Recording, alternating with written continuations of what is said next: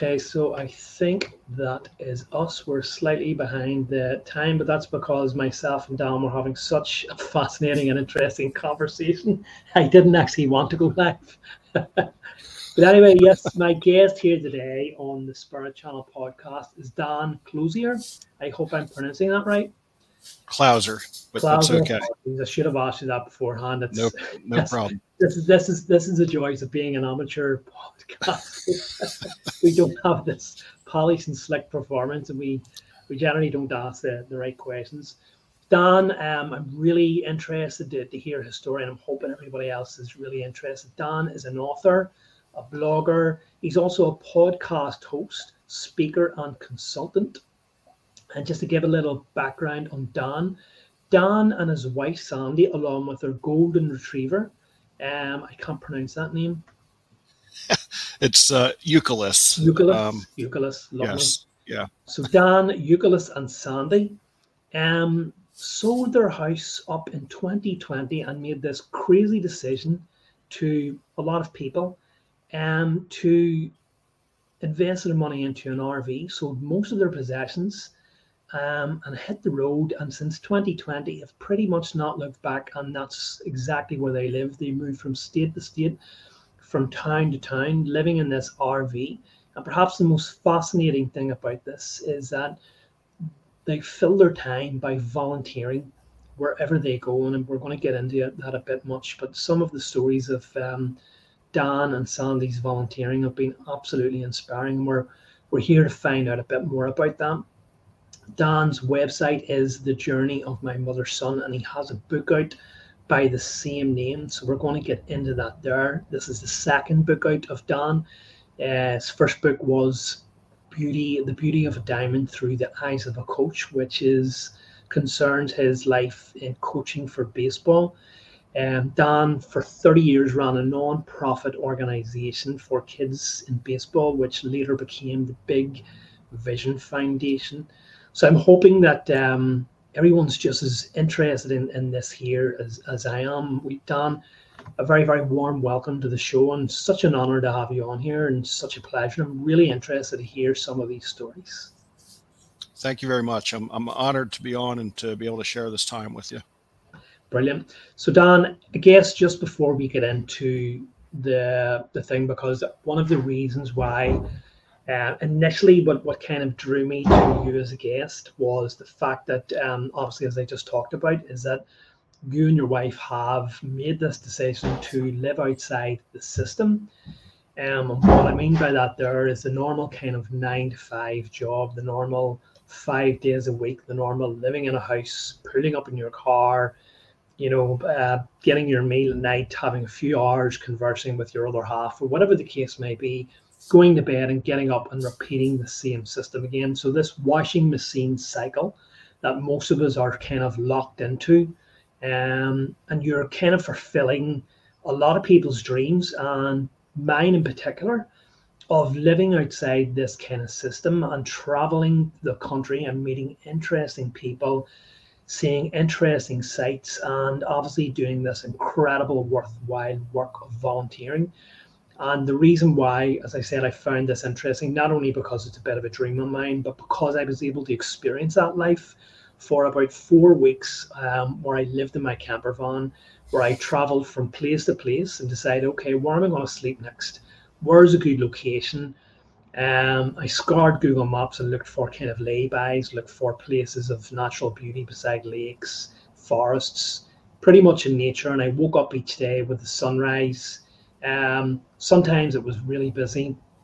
This traffic, you, hear that kind of traffic on the road. The people who are still in part of that system to get to get to their job. But I kind of just woke up, made a meal for myself, and wherever I was, if it wasn't too far away, or if I was in that exact location, I would take myself for, off for a lovely walk in nature, which I know you've talked about too. So I can honestly relate to this life, but you're actually doing this as a lifestyle.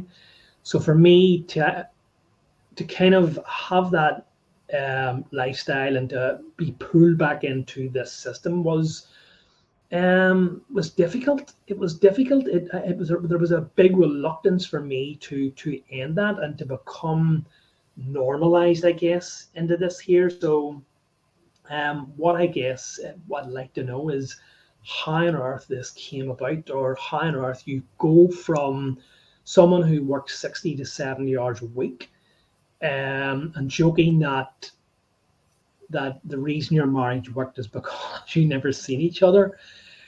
To taking this decision this life-changing decision to sell your entire home right at the start of covid and to invest it in an rv and to then spend 23 24 hours a day seven days a week with that person who you've seen very little of so I'd love to hear your bit of background about how this journey came to be. If you if you could share it with us, take as long as you want.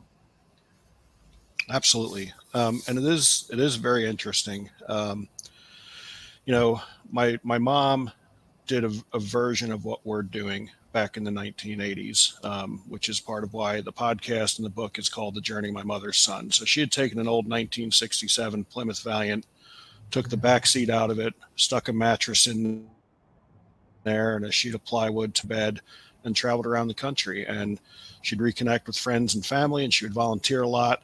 Um, she later on graduated to like a little Toyota camper, um, but did the same thing um, and did a lot of volunteering. Volunteered with hurricane relief efforts in Florida, went up to uh, New York to Ground Zero after 9 11. Um, and uh, I mean, she just had a, an, an, incredible life and a, and a life of service. And never in my wildest dreams did I anticipate following in her footsteps. Like I loved her story. Um, she passed away back in 2005. Um, and I loved telling people about her story. I mean, she really was my hero. Um, but never in a million years did I think that her story would become my story. And then in early 2019, I took two solo trips um, by car. Uh, uh, one was from where we lived in Pennsylvania down to Dallas, Texas for the American Baseball Coaches Association convention. From there, I went to Louisiana and visited some friends and then went home. Um, and then I did the same thing about a month later uh, to Orlando, Florida. Again, drove down, drove back. And it was one of the first times in my life that I actually took my time and enjoyed the journey. Um, we traveled a lot in our organization, but every time we traveled, we were on a very regimented schedule. Like we mm-hmm. had to be here at this time, had to leave at this time, had to be at the next place at this time. So it was always very regimented. And this was one of the first times, probably the first time, uh, other than the one time that I actually uh, tug along with my mom on her road trip, uh, that I took my time and, and enjoyed it. And something hit me while I was on the road that was like, wow, man, like I get it. Like after all these years, like I really get why mom did this. Um, and it's not that I didn't understand, but I don't think I really understood mm. until that moment. And when I got back, um, I was in the process of adding 10 chapters to my first book. Um, but with the amount of time I was putting in and working, it was very difficult to, you know, to carve out time to sit down and write. And when I got back from both of those trips, I just, I wrote like I hadn't written in years. And, you know, all of a sudden, you know, there's kind of like this voice in my head saying it's it's time to start a new chapter you know, it's time to start a new chapter. And I, I did not embrace that. I did not embrace that. Um, I loved what I was doing. Uh, yeah, I was working a ton of hours, um, but I always justified it because I was helping kids, you know. So, yeah, I'm working 70 hours a week, maybe 80 hours a week, maybe longer in the summer. Um, but at the end of the day, I'm helping kids, you know, and, and that meant a lot to me. So we were, we were doing good work in this organization. So Sorry, Don, just to interrupt you. What I don't think I quite adequately explained what it was that you were doing 70, 80 hours a week because I know you've talked about this worthwhile, but what exactly was it that you were doing at that time? So we were running a nonprofit youth sports organization.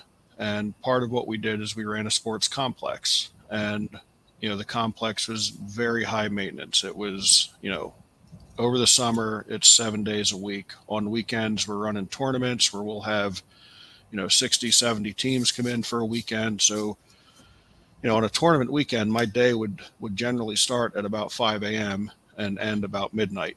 You know, um, so, but you know, the underlying factor is we were doing it for the kids. You know, we weren't mm-hmm. doing it to get rich. We weren't doing it for you know fame or fortune. We were doing it for the kids. Um, so that was always the justification of the long hours. And, you know, when I first kind of started, you know, hearing this voice of, you know, you've done enough.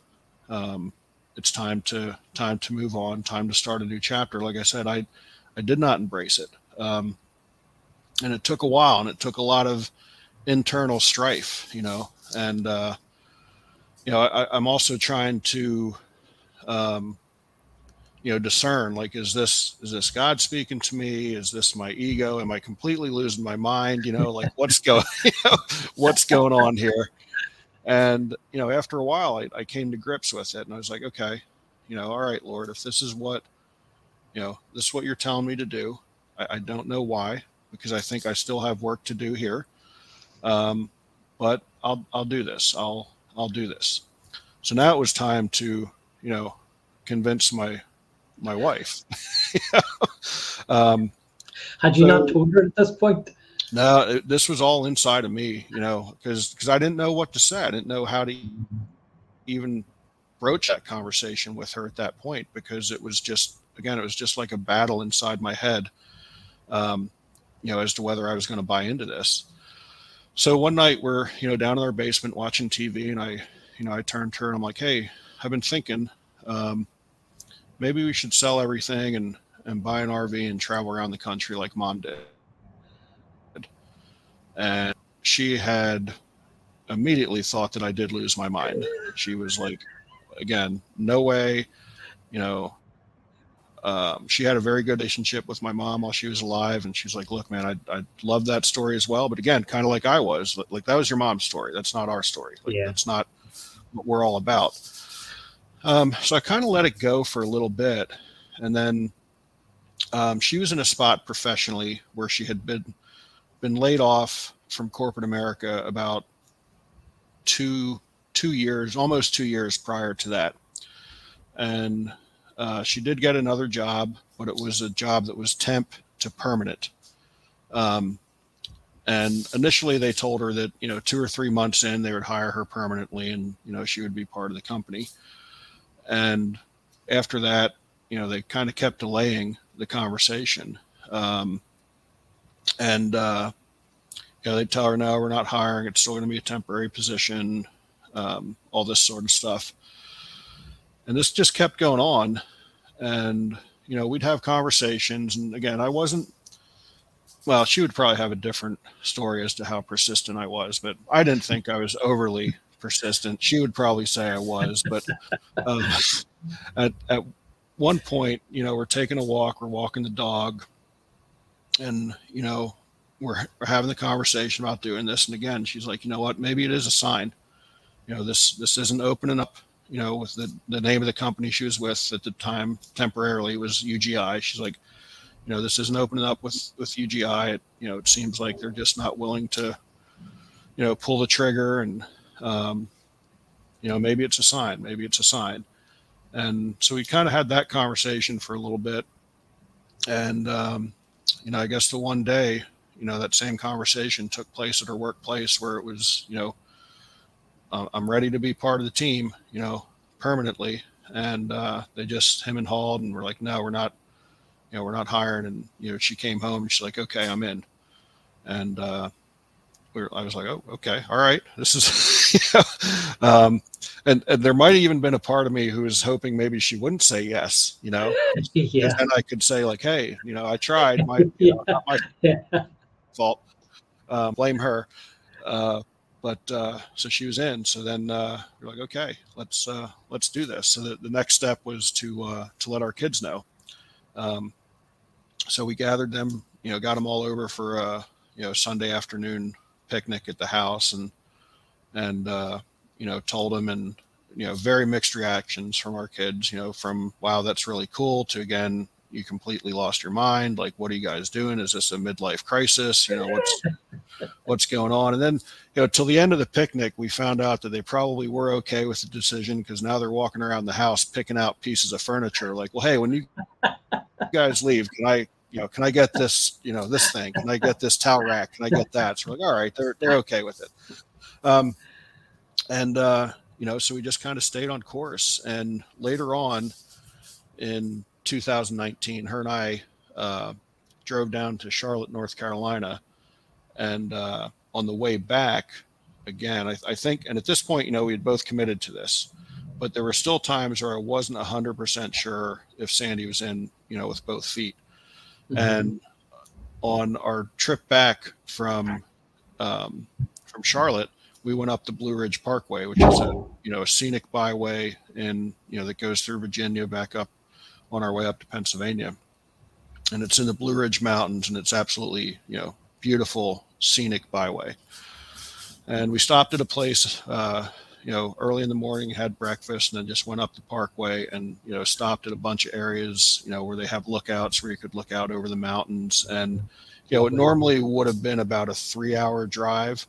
Um, probably took us about seven hours because we just stopped at, you know, just about every lookout we could stop at and I think that's when she she was in 100%. Like after that, it was like okay, I could get into this. And um, you know, over the winter, as the season ended uh, for our organization, and we, you know, I had announced, you know, that it would be my last year.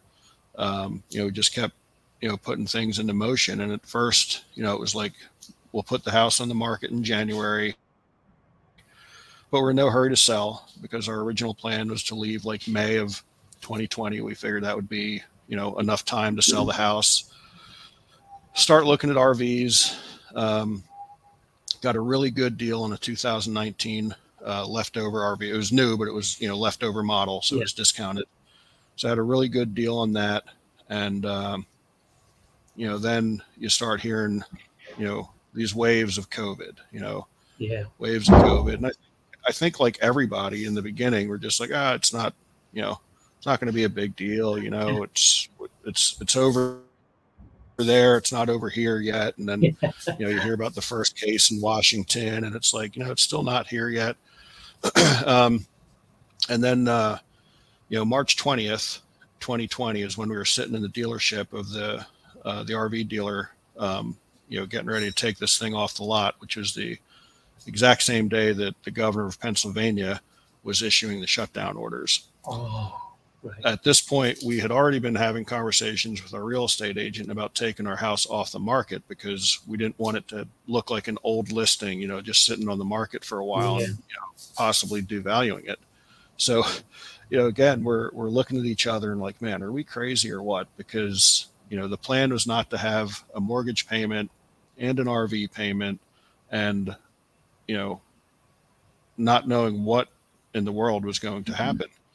Um, Sandy had been moved to working virtually at that point, but we again we didn't know. You know, would that be a week? Would it be, especially yeah. with her being a temporary yeah. employee? Yeah. You know, would would she be the first ones to be like, okay, we're getting ready to this part, getting rid of this part of the staff? But there was also this sense of peace, you know, as we sat there, that this is the right decision. Like, just have have faith like this is the right decision.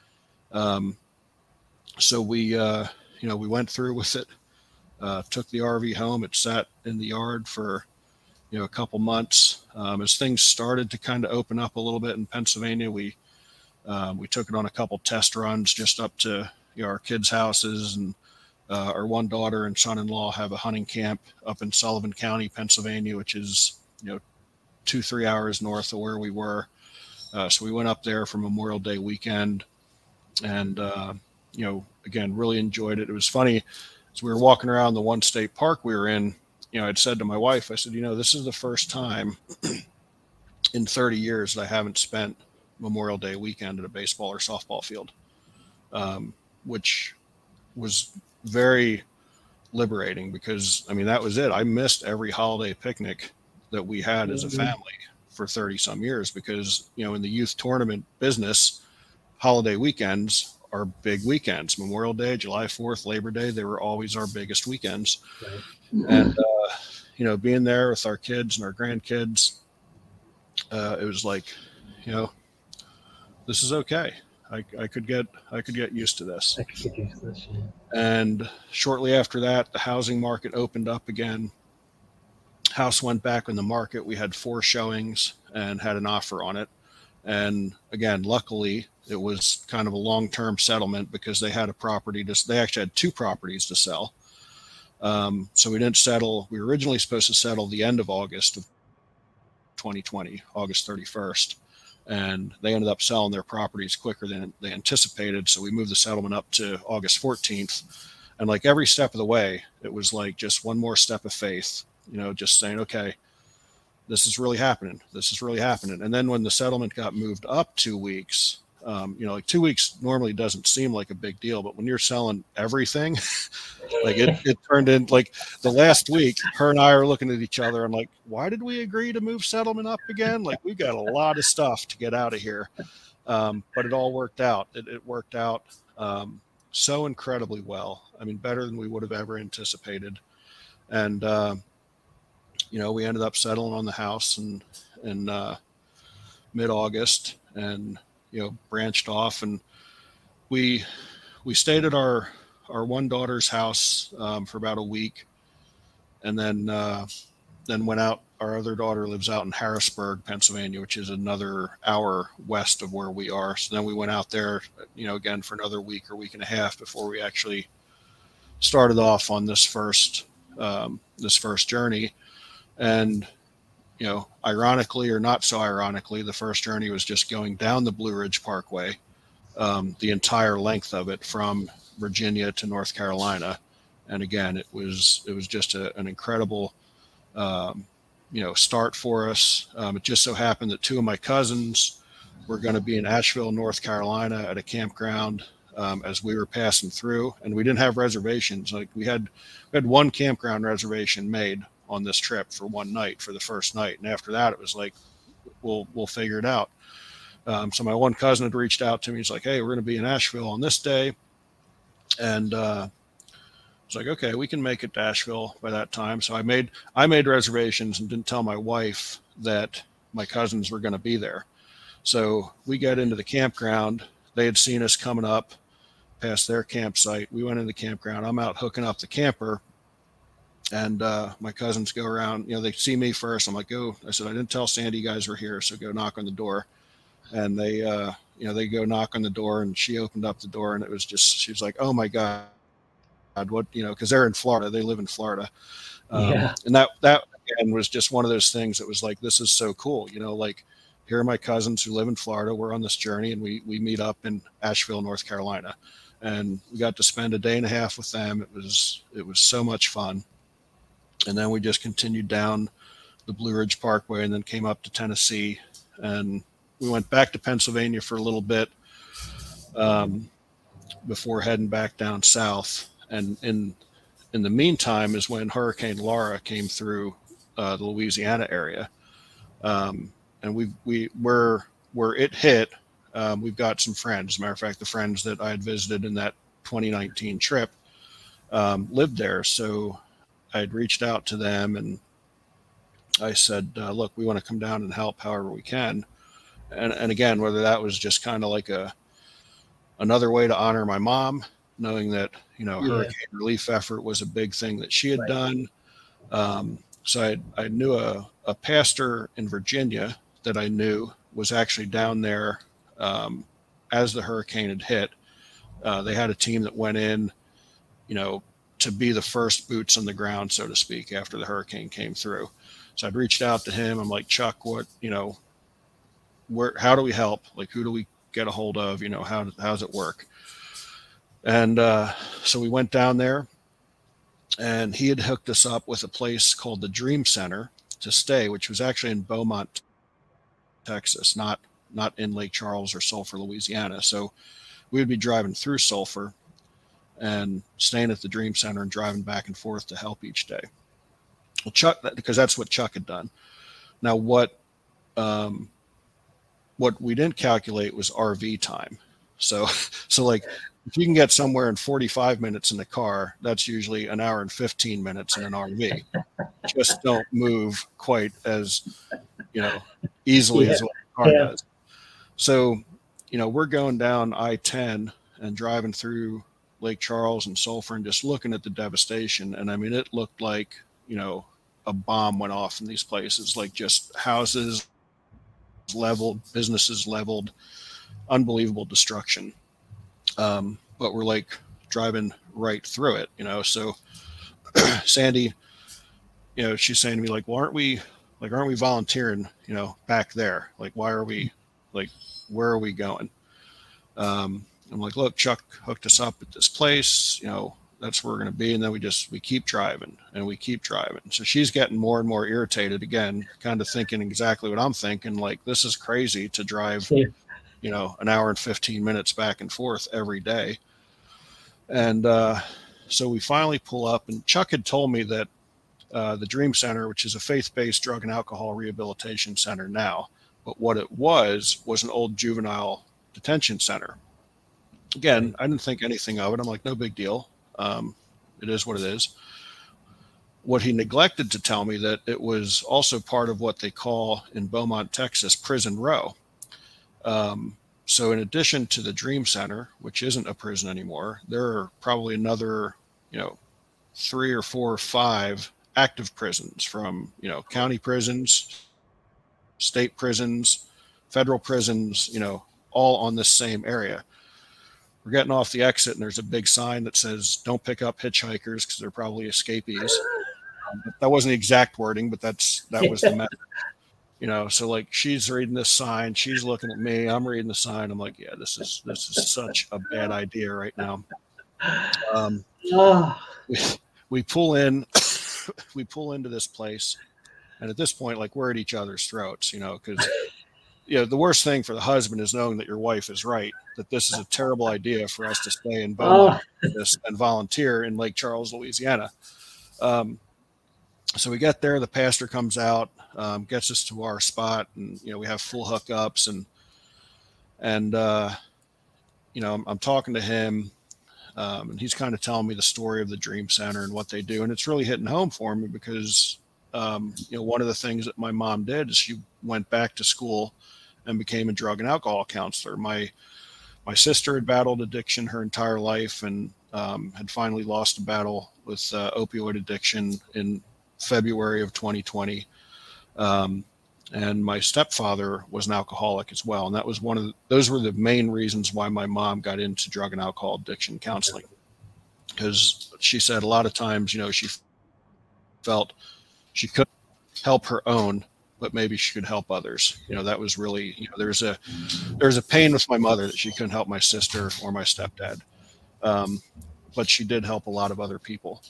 So, as Mike, the, the pastor, is telling me this story of the, the Dream Center and what what it's there for, and he starts talking about one of the big components of what they do at the Dream Center is they get the guys involved in volunteer work and in the community. So they do food drives because addiction's a very selfish disease. So to get these guys thinking about someone other than themselves is a big deal in their recovery because yeah. you know again when you're addicted you're thinking of one thing yourself how are you going to get money for your next fix it doesn't matter if yeah. you hurt someone you love if you hurt someone you don't love it's all about me and my next fix so to get them into a mode of thinking about other people, like this was really hitting home for me. I'd also established that we weren't going to be able to stay at the Dream Center and drive back and forth. So I said to Mike, I said, look, I really appreciate the hospitality and the offer, but this isn't going to work for us. We're probably only going to be here for the night and then we'll just we'll find a spot in Lake Charles. Like I said, we had some friends there, but we didn't feel right asking them because they were just you know they didn't have power they you know they were dealing with their own things. The last thing they needed is us showing up in a 33 foot rv like hey you know we're gonna hang out and help out. So um so mike's telling me this you know about this. I'm telling him we're only going to stay. And then he uh you know he says what time are you leaving in the morning? I said i'm not sure. You know we'll get up pretty early unhook and, and roll out. And he says, "Well, we have devotion at 8:30. Um, you know, if you leave then, just shoot me a text. I, you know, we won't be able to say goodbye, and you know, sorry it didn't work out, sort of thing." And then that kind of hit me a second. I'm like, "Wait, what's this devotion thing you're talking about? Like, can anybody, you know, show up at devotion?" And he's like, "Yeah, absolutely." I'm like, "Okay." Uh, you know, because again, by this time, I'm like, we need some devotion. You know, like my wife and I are at each other's throats. Like we need, you know, we yeah, need especially something. after there's no escape to you as well. So you have to look Yeah. at that person for 24 hours. Yeah. So, uh, so I'm like, all right, we'll we'll come to devotion and then then we'll we'll leave afterwards. So uh, I, I go back in the RV and she's sitting at our at our dinette and I just looked at her. I said they have devotion at 8:30 in the morning. We're going. Good night. and I went back and laid down because I figured if the conversation was go any further than that, it probably wouldn't have been good. So we um, we get up in the morning, we go to devotion, and um, the gentleman that was delivering the devotion, Ken, it was almost as though he was speaking right to uh, Sandy and I, as the whole talk was about teamwork and you know on this certain leg of the trip we weren't working very well as a team. So Oh, the whole time though that we're that we're sitting there and we're listening to the message, you know, like I'm thinking to myself, I'm like, man, I wonder if you know, I wonder if the reason we got here is because we need to spend a little bit more time here. So like I wonder what their needs are here. And um as soon as the the service was over, um, you know, Sandy looked at me and she says, uh, I wonder if they need any help here before we go to Lake Charles. Um, so I'm like, I'm thinking the exact same thing. So let's go ask Mike and Vilma if they need help here. So uh, we went up to him and we're like, hey, you know, we feel like we should be sticking around here for a couple days before we go, you know, back into Lake Charles. You know, what do you, you need help with? And they were getting ready to put together a food drive. Um, so they said, hey, if you go over to the warehouse, the guys are putting the boxes together for Saturday. Um, you know, that'll be a you know a good spot to to start. So that's what we did. We went over and, and helped them put it together, and the the reception that we got from the guys in the program was just you know incredible because um, you know them hearing our story of being willing to to walk away and you know all the struggles and everything that they'd gone through to you know and now they're in this spot trying to get their life you know their life back together um, you know to have somebody there that wasn't a member of their family or had no relationship to him who was willing to just you know give you know four or five days of time however we could meant you know meant a lot to them. Um, so we actually built some really good relationships with these guys. So you know, we ended up being there about four or five days. We helped with the food drive on saturday. We went to church with on sunday and generally just hung out with them and just listened to their stories and talked to them and and again i think that was very refreshing for them because it was just a new voice you know it was somebody that you know i mean these guys live with each other 24 7 they um you know you're with the same group of guys for months and months at a time just any type of fresh perspective Yeah. is Yeah. welcome yeah. and you know we weren't doing anything earth shattering we were simply being present for them and to see the effect that that made on them was pretty was pretty special. Um, so we'd left we left there on a monday morning and we headed back into to lake charles. Um, still not really knowing where we were going to stay um, or where we were going to help. Our, our friends there had given us the contact of a church that was that was doing some relief efforts um, but i'd reached out to them and hadn't heard anything yet. Um, and then uh, you know, so we just ended up staying in a Walmart parking lot that night, and uh, you know, I ended up um, calling the uh, the facility that that uh, our friend Jenny had given us to help out with, and uh, the woman that answered was like, "Oh yeah, you know, we, we can use whatever help you can give. Um, here's the address to where we're at. Um, whenever you get here, we'll we'll we'll put you to work." So um, that's what we did. We went over and uh, the place we were helping at was a uh, it was like a distribution center where they were gathering supplies Mhm. but then other churches or organizations would, would come to them to get them to take them to where they would give them to the end user, so to speak. Um, so the only people we were interacting with were other organizations coming, you know, for whatever, you know, 50 boxes of diapers, 30 bo- cases of water, whatever the case is, and we would load them up and they'd go on and give it to the people. Um, and then, you know, a couple days in, we ended up helping at another spot um, where they were giving stuff to the end user. And, you know, just the, the people we met in that time were incredible because, again, everyone that we interacted with had lost almost everything. But here they are still helping others. And it just, it was just so incredible for me to see that, that, you know, look, I have no electric yet. My, my roof has a hole, you know, big enough to drive a car yeah. through it. But here I am sorting diapers because somebody else needs help as well. And it just, it gave me faith in the human spirit, yes. you know, that it's like, you know what?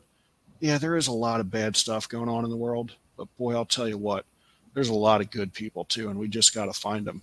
Um, and then even, uh, you know, our friend there had invited us over to dinner that first night, and uh, you know, we pull in and you know she has this nice spread for us and they don't have electric they're using a generator.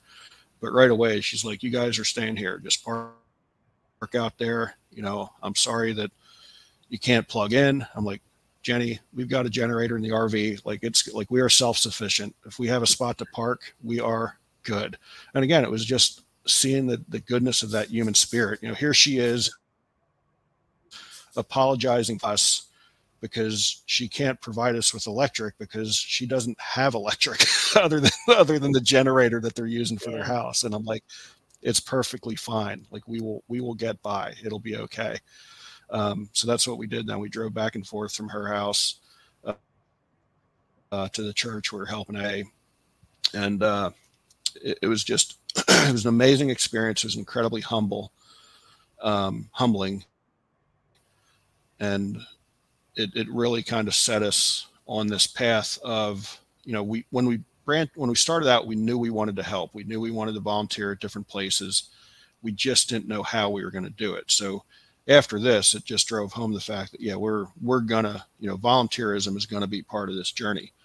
Um, and then uh, a couple months later we came across an organization called a year to volunteer which is a uh, an rv centric volunteer group where they will organize a project at a state park or a nonprofit organization or something like that, and uh,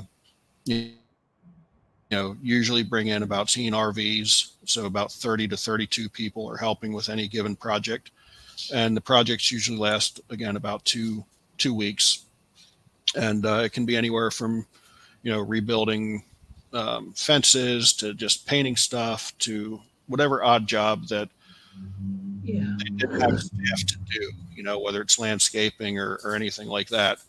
Um, so the first project we ever helped them with was a raptor sanctuary in Antigo, Wisconsin. And uh, the minute we met the woman that, that runs that organization, Marge Gibson, we immediately had a, an incredible connection with her. And I think part of it was I was a founder of a nonprofit organization that had a very, you know, skeleton crew and skeleton budget.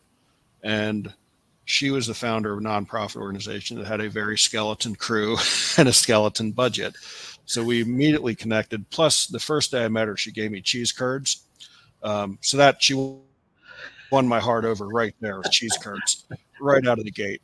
Um, but then there was all this other really incredible stuff about her. So um, you know, we immediately just connected and connected with the other volunteers. You know, that this was just an incredibly special group of people who would give two weeks of their lives to just come in. People that we didn't know. You know, I mean, granted, we got to know them and we were able to build those uh, relationships. But going in, we didn't know, you know, how great of a person Marge Gibson was. We had no idea. We didn't know how great mm. her staff would be. We were just going in there to help and uh, since that time, we've we've helped on parts of uh, about five projects with with the Year to Volunteer, uh, we had an opportunity to go back to, to Lake Charles, Louisiana, and help with a state park down there that hadn't been open since the hurricane. So, I mean, this park had been closed for almost two years, um, just because again they didn't have the manpower, they didn't have the funding to get this thing back up and running. And again, we're there, and uh, there are several different community organizations and church groups that came in and fed the group while we were there, which generally isn't part of, you know, it's usually we come in like we're self sufficient and you know, that's it. And, you know, that community embraced us so much, you know, and was so welcoming, you know, because a lot of times, again, this is going on a year and a half after the hurricanes. It's out of the news cycle. Most people in the country think that, well, that happened to Lake Charles, you know, a year and a half yeah. ago. They're good. Yeah. It's far, far from that. So, um, you know, the fact that we were there, just this community embraced us. And every time, you know, they did a meal with us, like just seeing the gratitude and the appreciation in their eyes and voices. I mean, there was always like an introduction and, and kind of a thank you um, prior to, you know, the meal and every time it ended up you know ended in tears you know tears of gratitude um, you know so again to see that you know how appreciative these people were um, for us to come in there and, and you know give a couple weeks of our time. Um, it, it, just you know it's just so fulfilling. And and again i mean anytime that i'm really feeling um, you know down or kind of like questioning my purpose you know why am i here?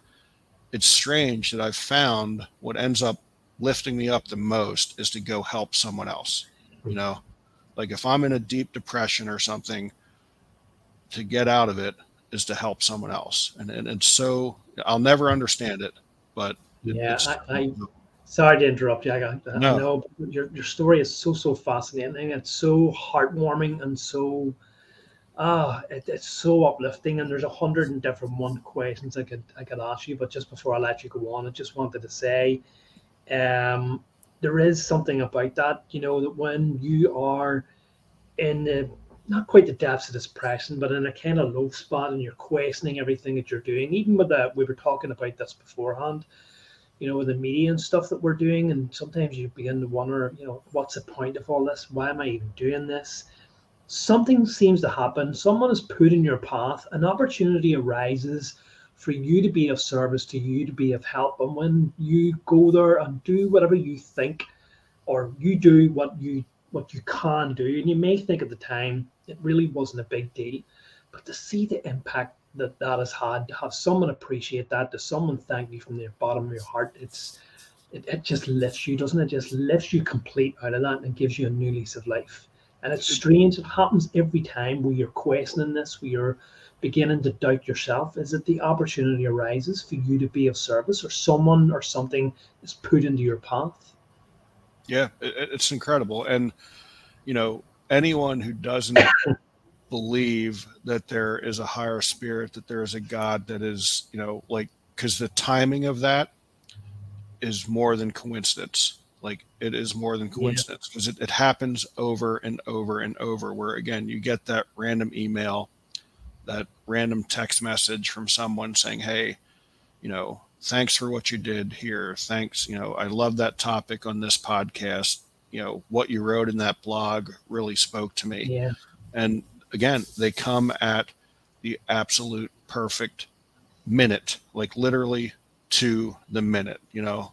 Um, so it's incredible. It's incredible, and it definitely speaks to the fact that there is something so much bigger than us that's you know that's helping make this world spin. Yeah, and it's exactly that type of voice that you heard because I've heard it myself on a number of occasions, and I know that when you ignore it, it's generally not for the best.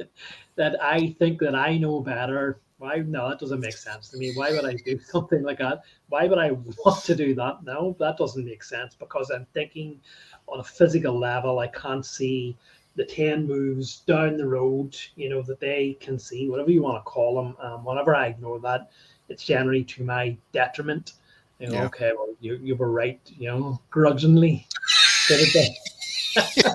yeah yeah he was originally. So I, I do believe that you, you've been called to this path to be of service, even greater. And it's strange because there's times where we go to ourselves, how can I be of more? Have I not given enough? Have I not changed enough? Have I not developed enough? And you find that there's even greater levels um, of awareness, of, of, of understanding yourself. Um, because when you do something like you're doing, it, it's not only about helping others, but you begin to understand yourself in deeper and deeper ways that you didn't understand before. You begin to realize and uncover facets of yourself that you didn't even know existed before.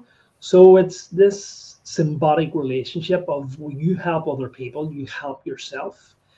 But there's definitely areas there where you say you spent 30 years in that non-profit giving 70, 80 hours more of a week and go to yourself, there's nothing more that I can give. Only to find yourself to to find yourself at greater heights, a greater a greater purpose. Um, so definitely, I definitely do believe that you've been guided along this path, and that that voice that you heard was, which became more substantial, was definitely calling to you this. Absolutely.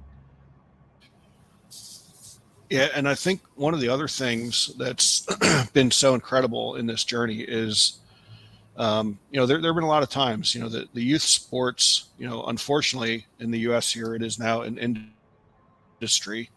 Um, it can be very unforgiving. You know, most of the time, you know, emails that you're getting from parents are generally not flattering. They're generally complaining about something you did. Uh, but again, you know that what you're doing for the kids is again yeah. bigger than that. And there's almost a point, you know, because there are many times over that 30 years where just like we're saying, you know, we I questioned, you know, why am I doing this? Um, and, and again, just like you said, you know, haven't I done enough? Like, I mean, do you know, and then again, you get that email from a parent or player who says something. And that's one of the things that in this journey has been so rewarding is that Sandy and I have been able to reconnect with many of my players, many of my old players um, that are scattered across the country.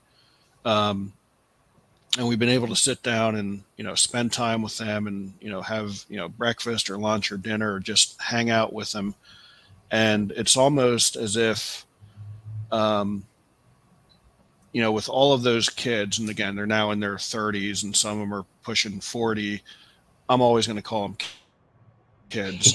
Um, but it, it's almost as though you know God is saying like you know look um, this is the work like this is the fruit of those 30 years. Yeah, this is fruit, what you fruit your labor yep. And now now it's time you know you're still planting seeds you're planting different seeds now and they will bloom just like these seeds bloomed for the past 30 years and it's been so incredible i mean i, I had a i thought i was going to be late um, for this this call because I had a phone call from one of my players um, right before we got on, um, where uh, he had just received a, a, promotion. He's in not a promotion; he changed jobs. He's now an assistant general manager with the Houston Astros, and somehow like this happened back in December, and I had missed it, and I just happened to come across, and I so I'd reached out to him yesterday, and uh, you know, I was like, man, I'm so sorry I didn't call you and congratulate you earlier. You know, like give me a call. And he, he had called me and was like, look, don't don't worry about any of that. Like it's not that big a deal. Like you got a lot of people you got to keep up with.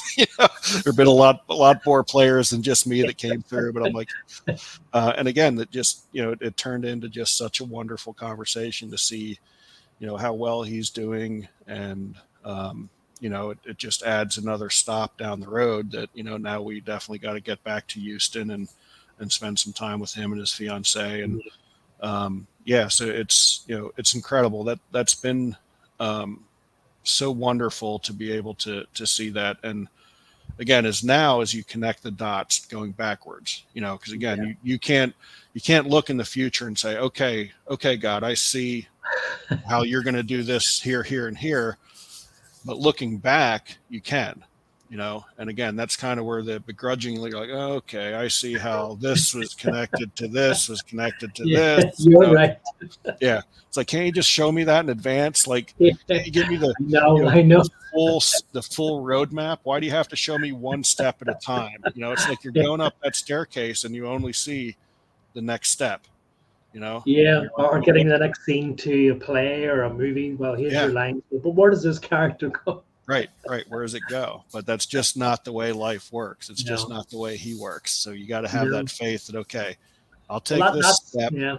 What's the next you know you'll tell me the next step yeah it's, it's amazing that you've had that faith because i, I wonder and as I, we were just talking about there a lot of times uh, we get that guidance and you know to like i was saying there we, we ignore it first of all because we don't understand it. And i just um, wonder how many people have had that guidance but have not um, ha- have not um, what's the right words I'm looking for? Have not you know respected that guidance not um, taken it seriously like you did and where are their lives now. You know how, how much more differently could your life had it been if you had not have had that ultimate faith in in this higher power and it's hard because you can only see the physical aspect of it and i guess this is the nature of faith is that we have to take things in faith but we get caught up in this world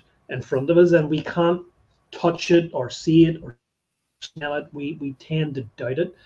And to, to have that faith to go, I'm going to completely change my life here. I'm going to do something which not many people do at, at, at this um, kind of winding down stage of my career. And it's going to have this massive impact on my life. And I have no idea, especially the circumstances at the start of COVID and you know all on this kind of whim am i crazy am i nuts you know is there something wrong with me to have that faith and go okay well i i, I have it I, I do believe that there's something in this to see your life the way it is now and as you say to look back along all these steps and to see how everything has been laid down for you but not recognize it it, it just must be incredible and how thankful i guess that you are of it. And to, I imagine that you'd be the type of person that would still wake up in appreciation every day and, you know, tap, tap, not every day, but tap yourself and go, what an amazing life, what an amazing journey we're on.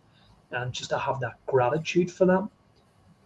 Yeah. Yeah. And it, it is. I, I literally do every every single day wake up and i'm just like you know thank you lord for another day and um yeah it, it's i think you know I'm sure not everyone listens, but I think the the beauty of life and you know the the beauty of our creator is that he doesn't give up on us. So like even when you know he tells us to do this and we don't listen, like we can always get back on that path. You know, we can yeah. always get back on that path. And I think that's what is so incredible about you know just life in general is that we always have an opportunity to write our path so to speak um, and I, I, mean i'm just i'm grateful that i listened um, you know because again looking back and seeing the things that we've been able to do the, the people we've been able to meet yeah.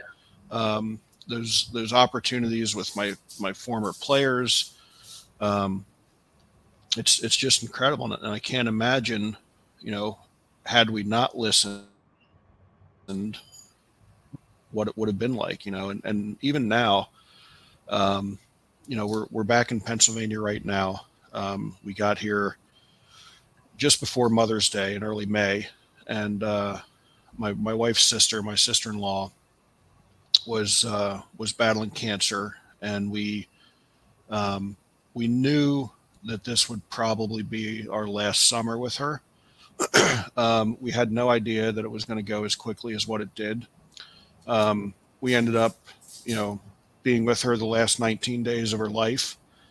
Um, but by the same token, like even that was about as perfect as it could be, you know, given everything else. Um, again, we got, here, you know, we talked to her quite a bit. She always kind of, you know, brushed off how bad things were.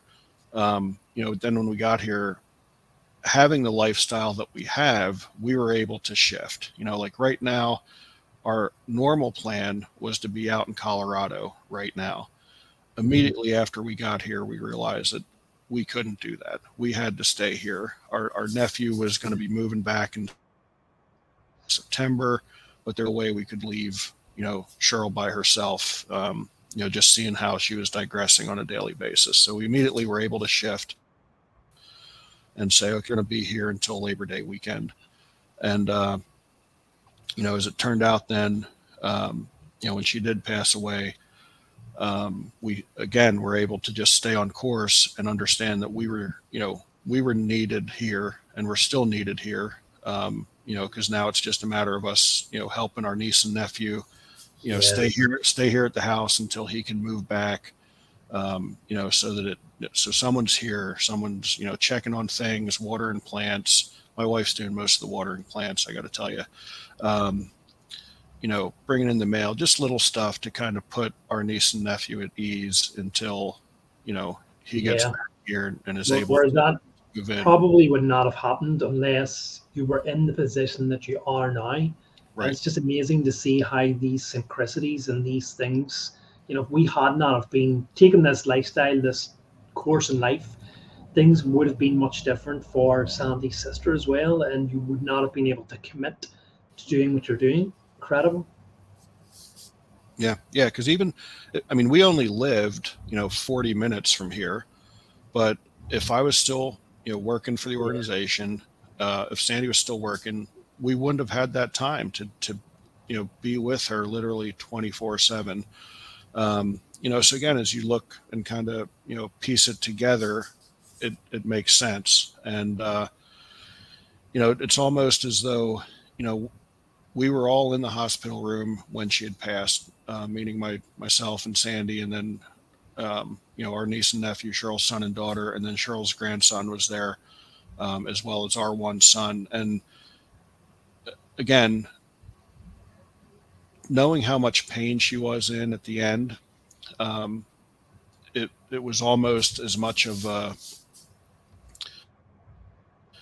I don't know if relief is the right word, but you know, knowing that she was no longer in that pain and, and knowing it was, yeah. you know, Cheryl had a way of always thinking about everyone else. And like we were all literally just getting ready to leave the hospital room. Um, her daughter had made the determination that she was going to stay in the room um, for the night. And uh, it was almost as though Cheryl was like, uh, we had to wait for her grandson to get there because um, her daughter lives in Staten Island, so she had a friend bring her son, you know, midway to the hospital um, and met him there, and then brought him back. So, um, you know, it, it's so weird the way it happened, um, but yet so perfect because it was like she was waiting for for Julian, her grandson, to get there. She didn't want to inconvenience Rebecca to have to stay there for the night. So as the rest of us were ready to leave, she was like, "You know what? This is the time to go home." And uh, as tough as it was, it was still, again, as perfect as it could be in in that moment. You know, um, which again, you know, anyone who struggles with understanding if there's a, a God or a higher being or you know something else out there, those are the moments when it becomes so evident that we're we're not in this alone you know? So um you know and again if we weren't in this lifestyle we wouldn't have been there. We we wouldn't have been able to be here and spend that time. Um because i know you know um for sandy those those 19 days were gold for her. I mean they were they were literally to to be able to mm-hmm. spend that time with her you know with her big sister. yeah she she didn't see her for nine for nine months previous to that, I think, as well. So it was yeah. Correct. Yeah. Yeah, we were we were we were out on the road for nine months, and like I said, we talked a lot, but it, there's a big difference between talking on the phone and you yeah. know being there in person. So it, it, was really special for her to be able to, um, you know, be with her that that entire time, and, and it was somewhat of a, a reversal of roles a little bit because you know Sandy and Cheryl were eight and a half years apart, so it was always kind of, um, you know, yeah. Cheryl taking care of Sandy when they were younger, and now you know Sandy was kind of taking yeah. care of care of Cheryl in those yeah. you know, those end, end days. So it was um, again it, it, it was special, as special as that can be, um, in its in its own right. a very personal time as well. I would imagine. Yeah. Yeah. Um, yeah, absolutely yeah. beautiful. Thank you so much for sharing that, Dan. I re- really do appreciate that. Um, just to change the tack a little bit, because obviously that was a very personal and you know heart affirming story. But I'm just kind of wondering about um, you were mentioning about your schedule and how you know this has allowed you to do this here. But I'm kind of wondering, you know, do you how you decide to to where to go? How do you schedule out your journey? Do you go, well, we're here now. It would be nice to to visit here, or do, do you have a, an itinerary where we're going to hit here, we're going to hit here, based on you know the location, or is it based upon um, the volunteering that you want to do? Is is there places that you look up and ring up and go, well, have you got anything in the line of volunteering? Is there anything I, I can help with? And do you plan your itinerary that way? And how far ahead do you plan your itinerary? So it, it varies quite a bit, um, which again is nice to be able to have that, you know, that type of flexibility in it. Um, but a lot of it does revolve around, um, you know, what we're going to do volunteer wise. So when when we leave here on uh, Labor Day, we'll head out to Wisconsin and we're going to um, that raptor sanctuary that we had volunteered at last year. We're going back there for another project. Um, and then, uh, you know, beyond that, you know, so we've kind of planned, you know, we know when we've got to get there. Um, so we've kind of planned out where we'll stop on our way up there. You know, we want to go up through the, the upper peninsula of Michigan, then we'll come back the same way. And we'll, uh, we'll come back to, um, we'll actually go to New Jersey uh, for a little bit. Um, I'm hiking in an event there um, called the Mammoth March, uh, which is yes, a 20 mile hike. Yeah, I was listening uh, a about that. Mm. Yeah, so we'll uh, we'll do we'll do that, and then we'll actually come back down here to Pennsylvania for a little bit. We and here's where we don't really know if we'll come back for a week or two weeks or three weeks. Um, we'll be out of here before it starts to get too cold. I can assure you of that. um, and then we'll uh, you know we'll head to Florida for you know probably the majority of the the winter. Um, but beyond that, it's it's really you know nothing is in place. Um, you know, so we'll we'll volunteer. Um, you know, most of what we do is through a year to volunteer. So we'll kind of look at what projects they have and and what we can help out with. Um, we also help volunteer with a, a, friend of ours runs a nonprofit organization called um, Children's Alopecia Project. Um, and alopecia, for your listeners, if they don't know, is an autoimmune system, autoimmune disease that um, compromises your hair follicles. So um, he had a daughter who started losing her hair when she was five or six years old. And so he started this organization because there's really no support organizations out there for parents and kids going through this. And, you know, for a lot of people, they think, oh, what's the big deal? Hair loss. Well, for a five or six year old little girl, that's that is a big deal, you know, and, and even for a five or six little boy, that that's a big deal because immediately people think that you have cancer, you know, so they're like, oh, you know, yeah, it's even really the kind of, yeah, even the kind of teasing, eh, you know, that goes on in school, unfortunately, and children don't mean anything bad, but they don't know any better, so right. very very difficult, I can imagine. Yeah, so we'll we'll volunteer. He he puts camps together, uh, various locations across the country. Um, and we've been able to volunteer with one of his camps so far, and we'll, we definitely want to volunteer with others. Um, Don, are these links on your website, or are there something that I could include along with your media, your social um, media? I, I mean, within blogs, there's the links to a lot of these organizations, but I'll I'll get you a list of them to make it a lot easier yeah, for you. Have to dig into to each one. Um, yeah so yeah, so we've we've been able to volunteer with uh, with some of his camps, and you know, again, the people you meet, um, you know, they're just so grateful, and you know, to see these kids be allowed to, you know, be around other kids like them, where it doesn't matter if they're bald, it doesn't matter, you know, no one's there making fun of them whatsoever. You know, the, the, parents are in a safe spot.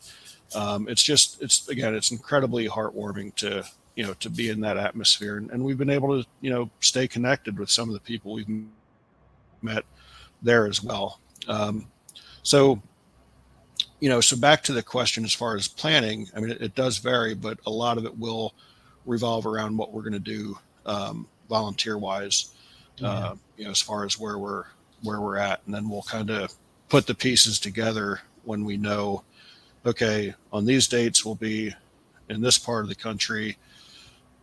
How how will we get there? And then then we'll put that put that together. Yeah, I guess the other thing that I wanted to ask, and I hope this isn't a personal question, but it's just of interest to me personally. I'm sure anyone who is wondering about, you know, this type of lifestyle would potentially wonder about it. Um, obviously, you've sold the house. Um, assuming a large part of the profit has went into buying the RV, so you would have had some sort of money. But I guess you know because those things aren't aren't cheap to run, those RVs, um, and for the amount of miles that you do back and forth and food and stuff like that. I'm just wondering, you know, if you can perhaps speak to that a bit, how would someone go about or how do you support yourselves? you know, especially with with volunteering and stuff like that?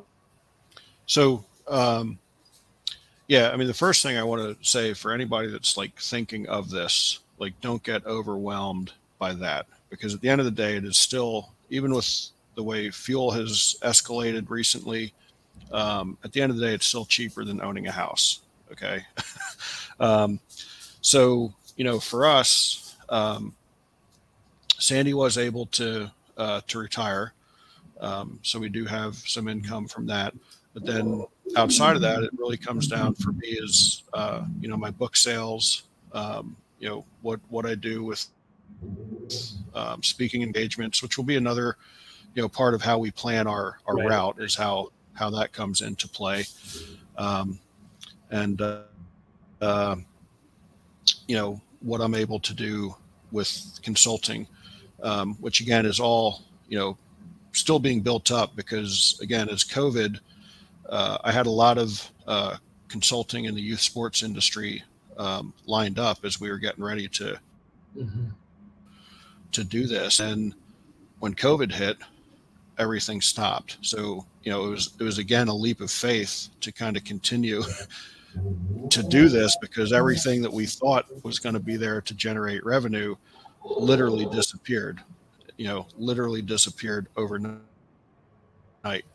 Um, still still building up the consulting side of of that, um, but also, you know, again, it's a constant test of you know patience and and faith to really understand that you know look it's it's going to come come together.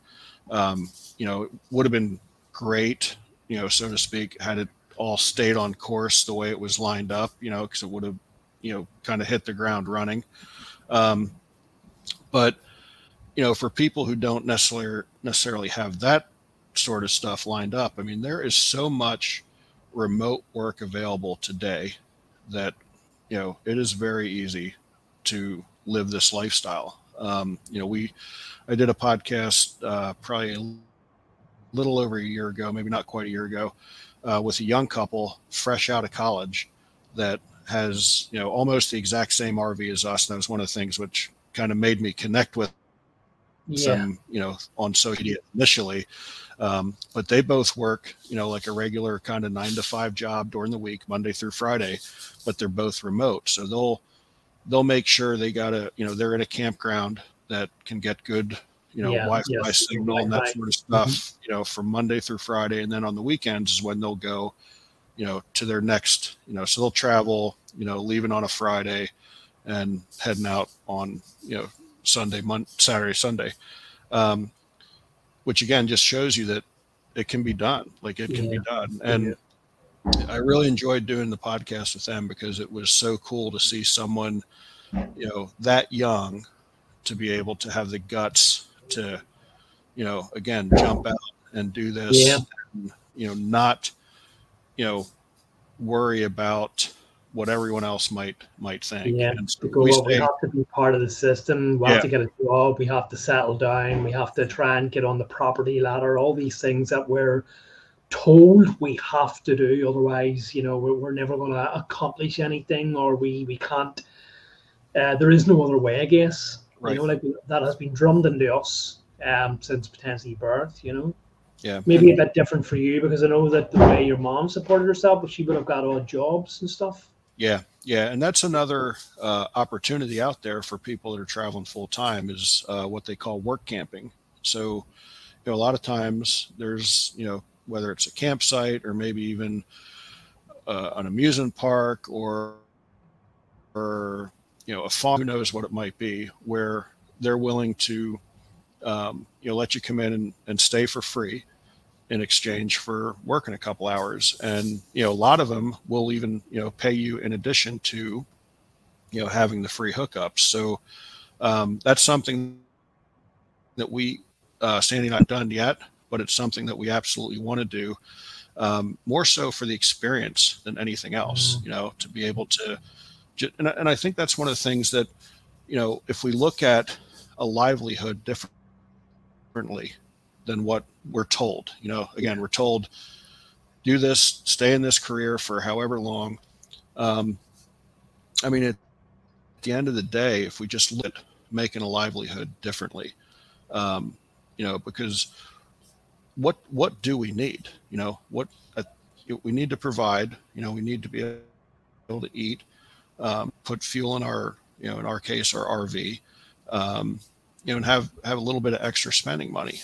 But other than that, what else do we, mm. you know, really really need? So if you can if you can make a living by kind of bouncing around nomadically to, you know, again, odd job to odd work work camping gig to work camping gig, um, and you're able to provide, but then you're also collecting all of these incredible experiences along the way like, isn't that how we should actually be living anyway? Like, I often talk about, I think the Native American Indians really had this figured out to live this nomadic lifestyle and just you know for them they again followed the weather and followed the food for the you know for the most part and i think they had it figured out much more than you know than what we do nowadays of like hey stay in one spot you know build this big you know nest egg that maybe you'll get to enjoy it.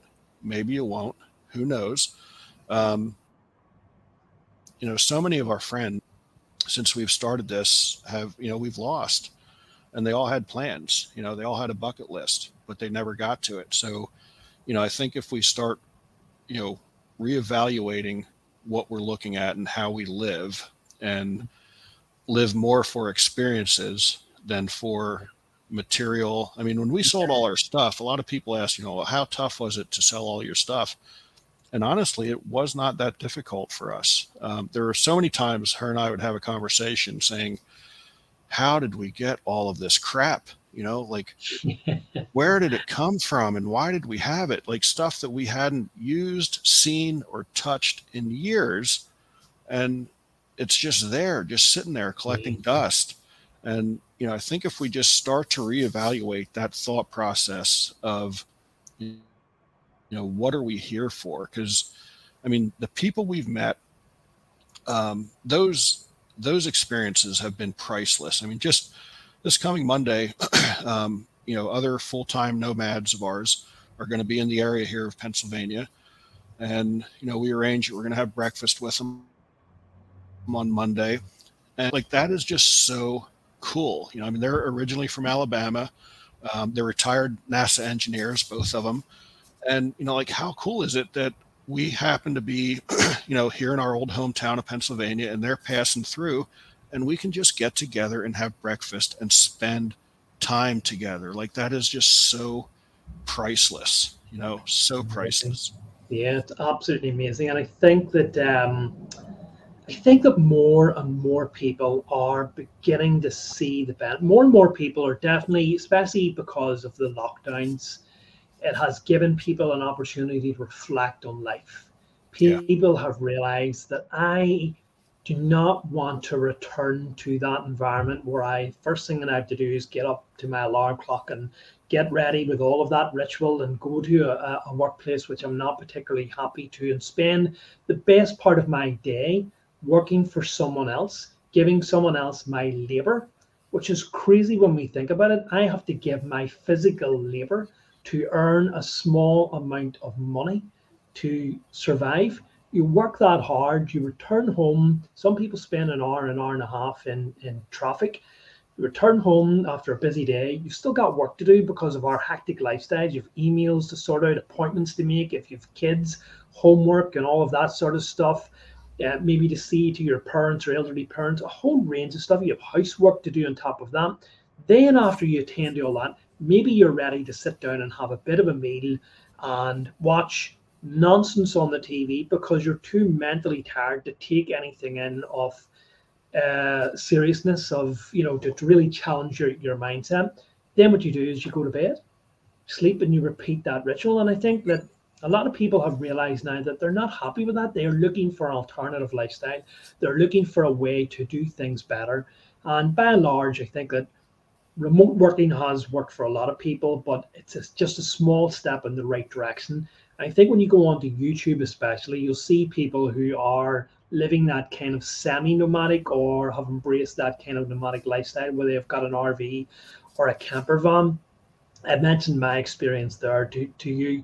We're, we're living kind of four, nearly four weeks and thing. And my experience was very different for you because unfortunately it was kind of thrust upon me. And you know i'm leading a completely different lifestyle to the lifestyle that i did before that and i don't have all of that stuff in my life that i had before but i began to realize exactly as you said the only things that i've lost were stuff that were transient anyway i don't miss the lifestyle i don't miss the job that i was so um, unhappy with i was looking for a way out i don't miss any of the material crop that i built up in my life i was afraid to throw it out and i don't miss any of the uh, it may sound bad, but the, the the potential people that I interacted with because they weren't the people who um, that I like to talk to that I could really open up with. So it certainly opened my eyes to a different way of life. And although I would love to do what I'm doing here, like yourself, my own wife isn't sold on it yet. But the point of the matter is, there are people who are doing it. There are people who are looking for a different way of life. Um, and I want to move on to the stuff that you do, your blog and stuff. But just before I kind of do that, another one of my guests um, that I have arranged to get on the show who I've met outside of this thing that we're in. Um, another one of these people, like you talk about, uh, bringing bringing the uh, small people, the voices to you know um, to, to awareness, um, are people that I met through a, a different app. Um, and are really lovely, interesting people who uh, I only found out recently um, because we tried to do our interview, but the connection wasn't great. And I said, Is that a houseboat you're on? Yeah. Is that your house? Wow. Wow. Amazing. Yes. They're uh, another uh, couple who are potentially around the same age group as yourself, who um, I only found out through, I met through this um, app they have undertaken this cycling journey from um, one point of England to the other point of England, cycling the whole way um, with no shelter, um, with no hospitality except that which is offered to them by strangers that they meet. And I think I haven't got the full story, but I think that sometimes they ended up sleeping in bus shelters because they didn't meet anyone. They, they were lucky enough to meet people who put them up for the night, who, who give them uh, places to wash shot um, and who fed them and stuff. But they're doing that for to raise awareness for for mental health because I think that um, the lady's husband, Brad, Julie, um, Brad, he has a bit of a, a, mental condition, but there there are people too who are outside of the system who, you know, who who, who thrive on that and who are doing the same sort of thing as yourself, a bit in a different way. Um, so there, there definitely are more and more people who are looking to change their lifestyle, who are looking to do what, what you can do. And it's such an inspiration to, to hear from you and talk to you, to, to, to listen to the people that you um, that you've encountered and you're giving a voice to. And you're doing that through your own media because you're also a blogger and you're also a podcast host. And I would like to ask how and where your your your your idea to run a blog came about, and then I'm assuming afterwards your podcast came about. So, um, writing, like I, have always been a writer um, from a very young age. Uh, I just enjoyed writing. It was therapeutic for me. Um, I, I'm, you know, surprisingly, you know, it, people don't believe this at first because I can sit down and have, you know, a very intimate conversation with you that the world is then going to listen to. Um, but I'm very introverted by nature. Um, so, right. And, and I think a lot of that is comes back to what you just said is like I have to know and feel that connection with someone before I open up. So like when we're in a social networking gathering or stuff, like I'm the guy in the corner of the room because most of those people I'm not going to connect with. Yeah. But then then when I get in a room with someone that I connect with, and I actually did a blog about this called uh, I think it was titled "My Kind of Weird." Um, like when you feel that connection, like you know, man, we can just we can just talk. Yeah we can talk for a long time at that point. Um, so writing for me was always a way to communicate where I didn't have to necessarily have that that conversation. Um, so again, even at a very young age, I, I would write, um, and I I remember um, my brother, my older brother, my only brother, is nine years older than me. Um, so when I was a kid, he played on an adult soccer team in Florida, and I started writing a newsletter about the team for for them. And so i was you know probably 11 12 years old at the time and uh, you know i would write you know highlights of their game the week before. I would you know have the league standings. I would you know, do all this stuff just on notebook paper you know just one sheet of notebook paper front and back. And you know all the players and their wives and girlfriends would would read this little Melbourne United post is what we called it. And, you know, again, kind of seeing them like, you know, inter interact with each other and interact with me and, you know, point things out in it. It, it was just very fulfilling for me. And so I always, always wrote. Um, and, uh, you know, so when we started this journey, I, I, wanted to write, I wanted to be able to blog, um, and I wanted to write more books.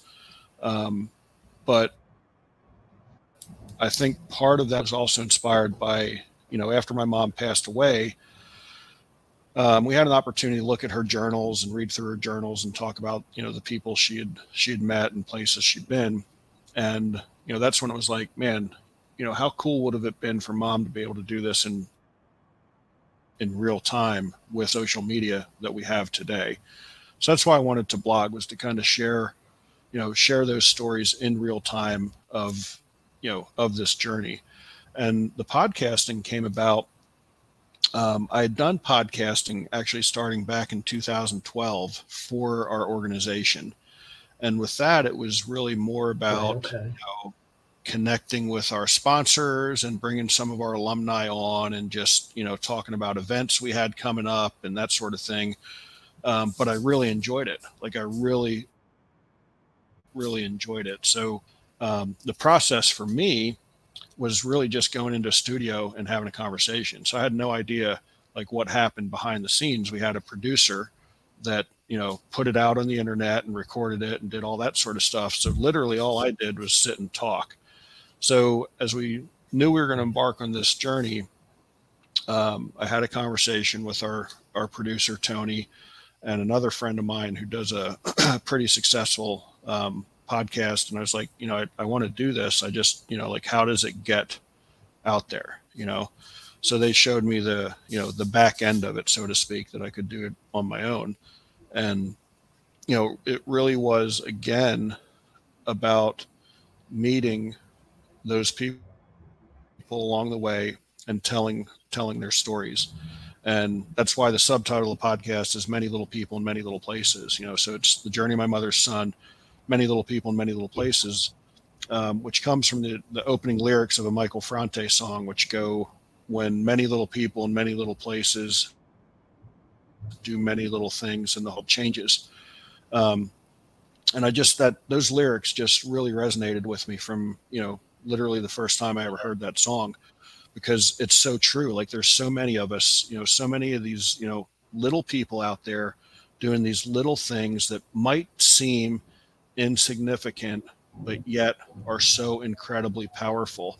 And I wanted to give you know those many little people a voice and a platform to tell those stories because I think we all have a story and I think they can all be incredibly inspirational. So, you know, I always ask all my guests, you know, the same final question at the end. Um, you know, from the you know drawn from those lyrics is you know like what's one of the little things you do to make the world a better place, and like the vast variety of answers I've gotten has been so cool. Like for my 101st episode, I did kind of a a mix of some of the answers that I'd gotten to that question, and it was really cool. But probably the most common answer that I've gotten is smile. You know, like smile, smile and wave, just something. you know, be kind. Um, but again, it's you know, it sounds so small, but just that little gesture of you know walking in the store and holding the door for someone and smiling at them like you have no idea what they might be going through in that moment and just that little gesture of kindness holding the door open for them and smiling you know letting them go ahead of you in line um, it, it's so powerful and, and such a small thing. Yeah it's absolutely amazing and i think that's the, the problem with a lot of this stuff because i talk about well obviously for me i talk about spirituality and stuff like that and i think that I always try and simplify it by turning around and saying, like, this thing that we're doing in life is not complicated. It's the simplest things in life. It's about, um, you know, if, if you want to grow in, into a spiritual person, you got to do the work on yourself. That's all it is. Change yourself. Yeah. Think positively, smile. You know, it's the simplest things in life that are the most impactful we overlook them because we say to ourselves it couldn't be that easy it couldn't be that easy and so we as people complicate it we look for massive ways in which we can be of service we look for great deeds to accomplish in the world but yet all we need to do is smile all we need to do is be respectful all we need to do is as you say let someone go online hold the door open for them press the button so they can go across the street um, ask someone are they okay just those smallest, tiniest things can be so so impactful. And I, I really love that um, that on your blog that you you have these um, these really insightful comments. I was reading one of them which was about the the finding a growth community, and I, I just found this to be so inspiring. Let me just read it back to you. It says, as human beings, we never stop growing. It's totally up to us if that growth is a positive growth or negative growth whether we like it or not, we are constantly in a state of change. We're living, breathing organisms that are in a constant flux. We can choose to fertilize that growth with positive energy or stagnate it with negative energy. Either way, it's our choice and no one else's. There's so much energy in the world today that we have to be very deliberate who and what we surround ourselves with the journey for Sandy and I is about so much more about traveling around in the RV and seeing new things and meeting new people. Sure, that's all part of it, but it's so much deeper than that. It's about freedom, it's about liberation, it's about a spiritual awakening. It's also about leaving a toxic atmosphere. All of those things and more are what led us to embarking on this journey. And we made a deliberate choice to leave a toxic atmosphere and surround ourselves with like minded, positive energy people who feed our souls and help them to grow and nurture. And that was so inspirational to hear that. And it is so, so utterly true. And it's those insights into um, in, into what changes the world which really make um, an impact. It's not okay. We would sit here and talk about now how we're doing this podcast, and it's all very great, but we don't have to do that. Anyone who's looking to change the world, it's just about small things like that. It's about changing your positive mindset. We can change to be a part of what the media tells us, which is a crazy, ignorant, uh, savage, negative world out there, or we can choose to open our window. We can choose to walk out into our community and go, well, where is all this negativity? Because I don't see it. And even if there is, I'm not going to contribute to that. I'm going to change my mindset. I'm going to react in a positive manner. I'm going to, um, like the small things that we were talking about there, do small things that are impactful. so I, I, think that you know those insights that you have in your blog and your blog pieces are so important. Um, and obviously the the inspirational work that you do about giving those voices to to people, those, those small small voices that deserve to be to be heard, um, is so impactful too. And we were talking about that before the interview about so many people that we encounter um, that we wouldn't think twice about in the street until we get into a conversation and we begin to find out what they're doing, and you find it so impactful, so um, so life changing and so life affirming that you just turn around and say, "Well, I have a platform. Let me, you know, try to to give you a voice to let other people know."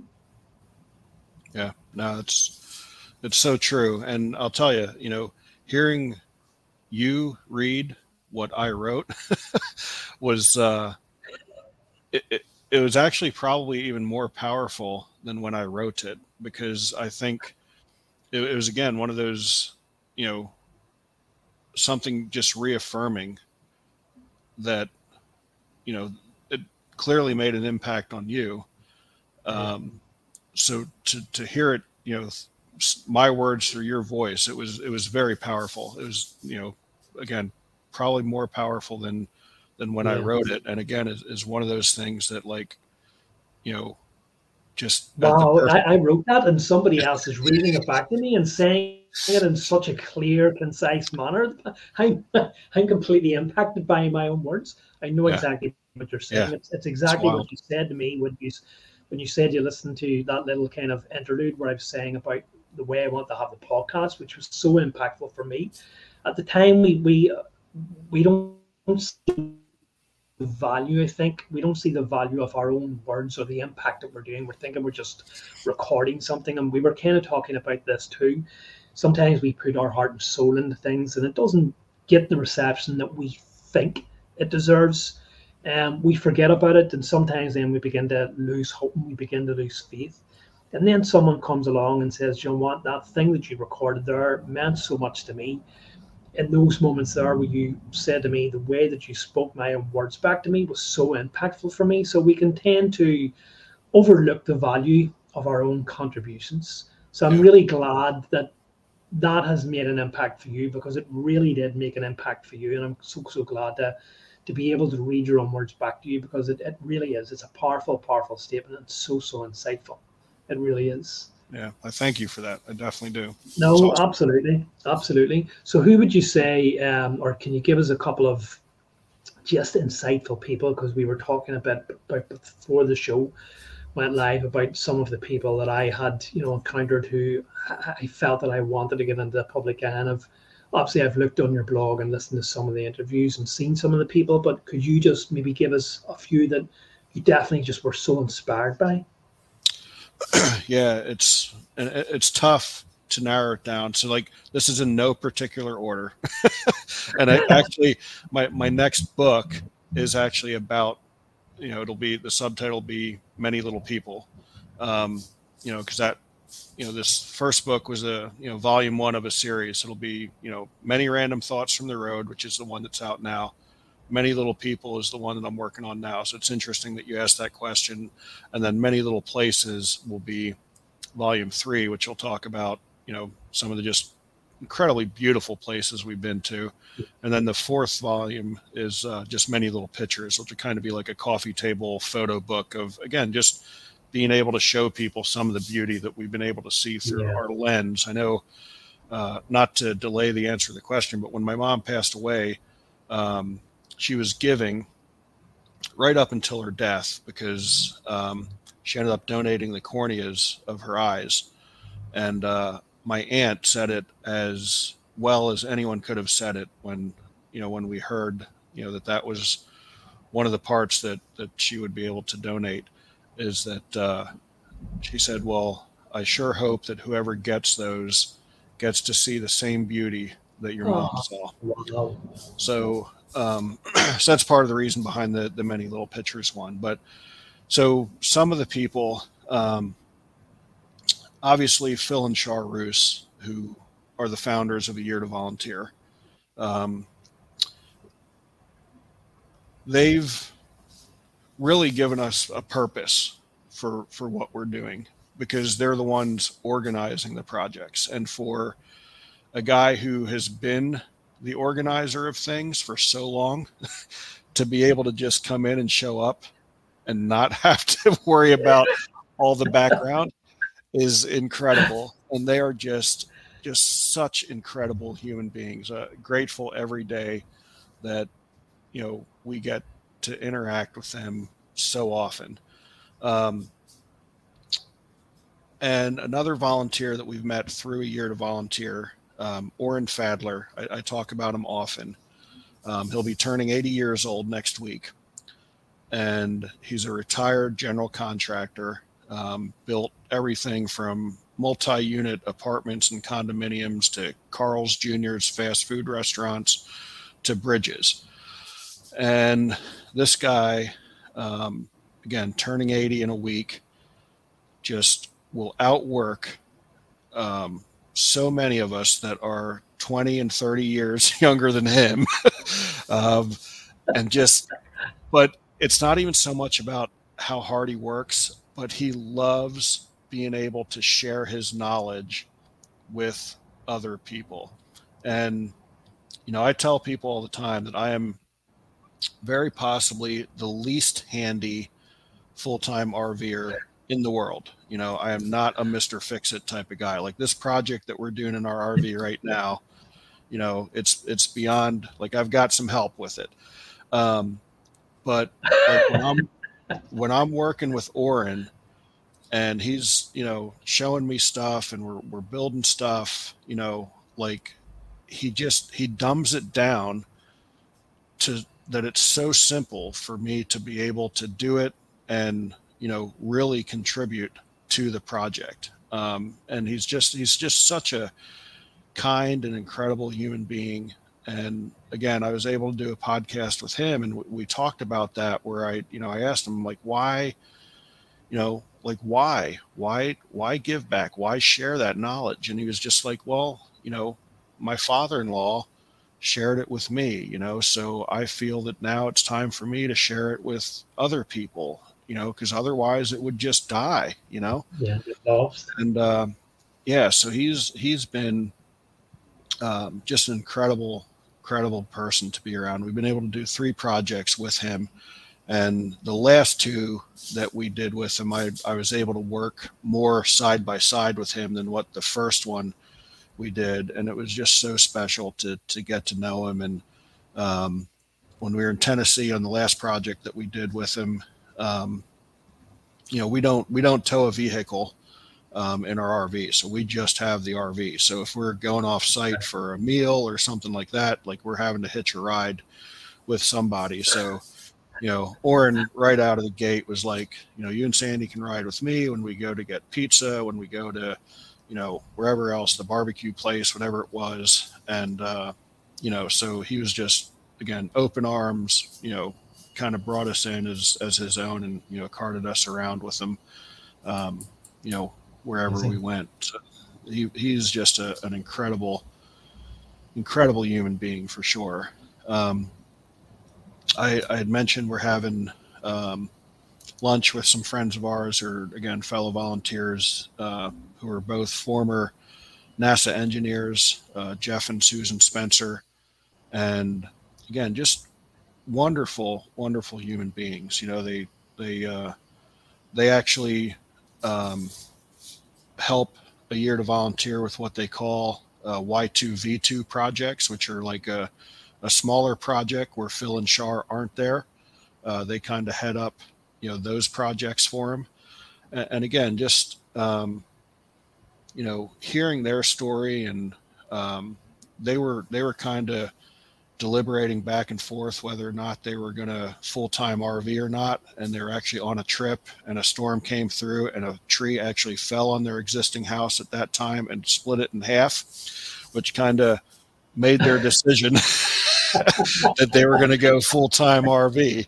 Um, you know, and uh, again, like we're we're really looking forward to getting together with them next week to just share share that you know some time with them and yeah. you know all of those people that we've met um, you know as we connect then on social media and we're able to follow each other's journeys, you know, like places that we've been to that now they're going through, um, you know, places that they're going through that we know we want to get to. And, you know, we're kind of like each other's travel guides to an extent. And then the last um, uh, group that I want to want to bring up is uh, Cody and Brittany um, who are actually full time RVers with um, a 14 and a seven year old son as well. And just so incredible for them to, you know, kind of have the foresight to teach their kids, again, that they don't have to be part of this hamster wheel, you know? Yeah. And uh, I was able to do a podcast with Barrett, their 14 year old son, and to hear the wisdom of a you know a 14 year old living this lifestyle and how he embraces being able to work side by side with a retired general contractor with retired NASA engineers with you know all these vast backgrounds of people that he is just a sponge of. And he has the foresight to like he's generally an old soul and uh, yeah, yeah, sit down and, and talk with him at such a young wow. age, and he has the you know he understands the maturity. Like, yeah. yeah, and like a big deal. Like it's a big deal to gain this knowledge from other people as opposed to just reading in a textbook and, and stuff like that. Um, really yeah, special. Wow. You really condone his parents for, again, having that foresight to A, you know, teach both their kids to, you know, that there are other ways to live your life, but then to also get them involved in, in volunteering and giving back really resonated with me because, you know, that's what my mom did, you know? So as a, as a young boy, she was yeah. dragging me around to all these volunteer projects that she would do. So as I became an adult, it wasn't like something I needed to be convinced of, like, hey, this is what you do, because it was kind of, you know, bred into me at that point that you know so when i became an adult yeah okay i'm going to go help. I'm going to help here. I'm going to help there. Um, yeah so those are just uh you know just scratching the surface of of some of the amazing. yeah i can imagine. yeah. met. absolutely fantastic fantastic. I guess um what really comes through and i kind of know this too um is that is the human ingenuity is the human compassion especially when the chips are down when you are stripped of the things that you think matter in your life, material possessions, when lives are on the line, when the call to service comes around, you see so many people rise up to the challenge. Um, to see that, and you know what you were talking about earlier in the show, where where where you know this volunteering and people coming out when they've no electricity themselves and still preparing sandwiches or whatever it was for other people because there are people in need. And to see that to encounter amazing people who are not caught up in the drama of modern life of this system that has been forced upon us for thousands of years whatever you want to call it to live the lifestyle that you're doing, to wake up and see these amazing, beautiful sights, you begin to realize this world has so much to offer. And we're not being told because of the way that our media is and because of the modern lifestyles that we um, are kind of forced into. Um,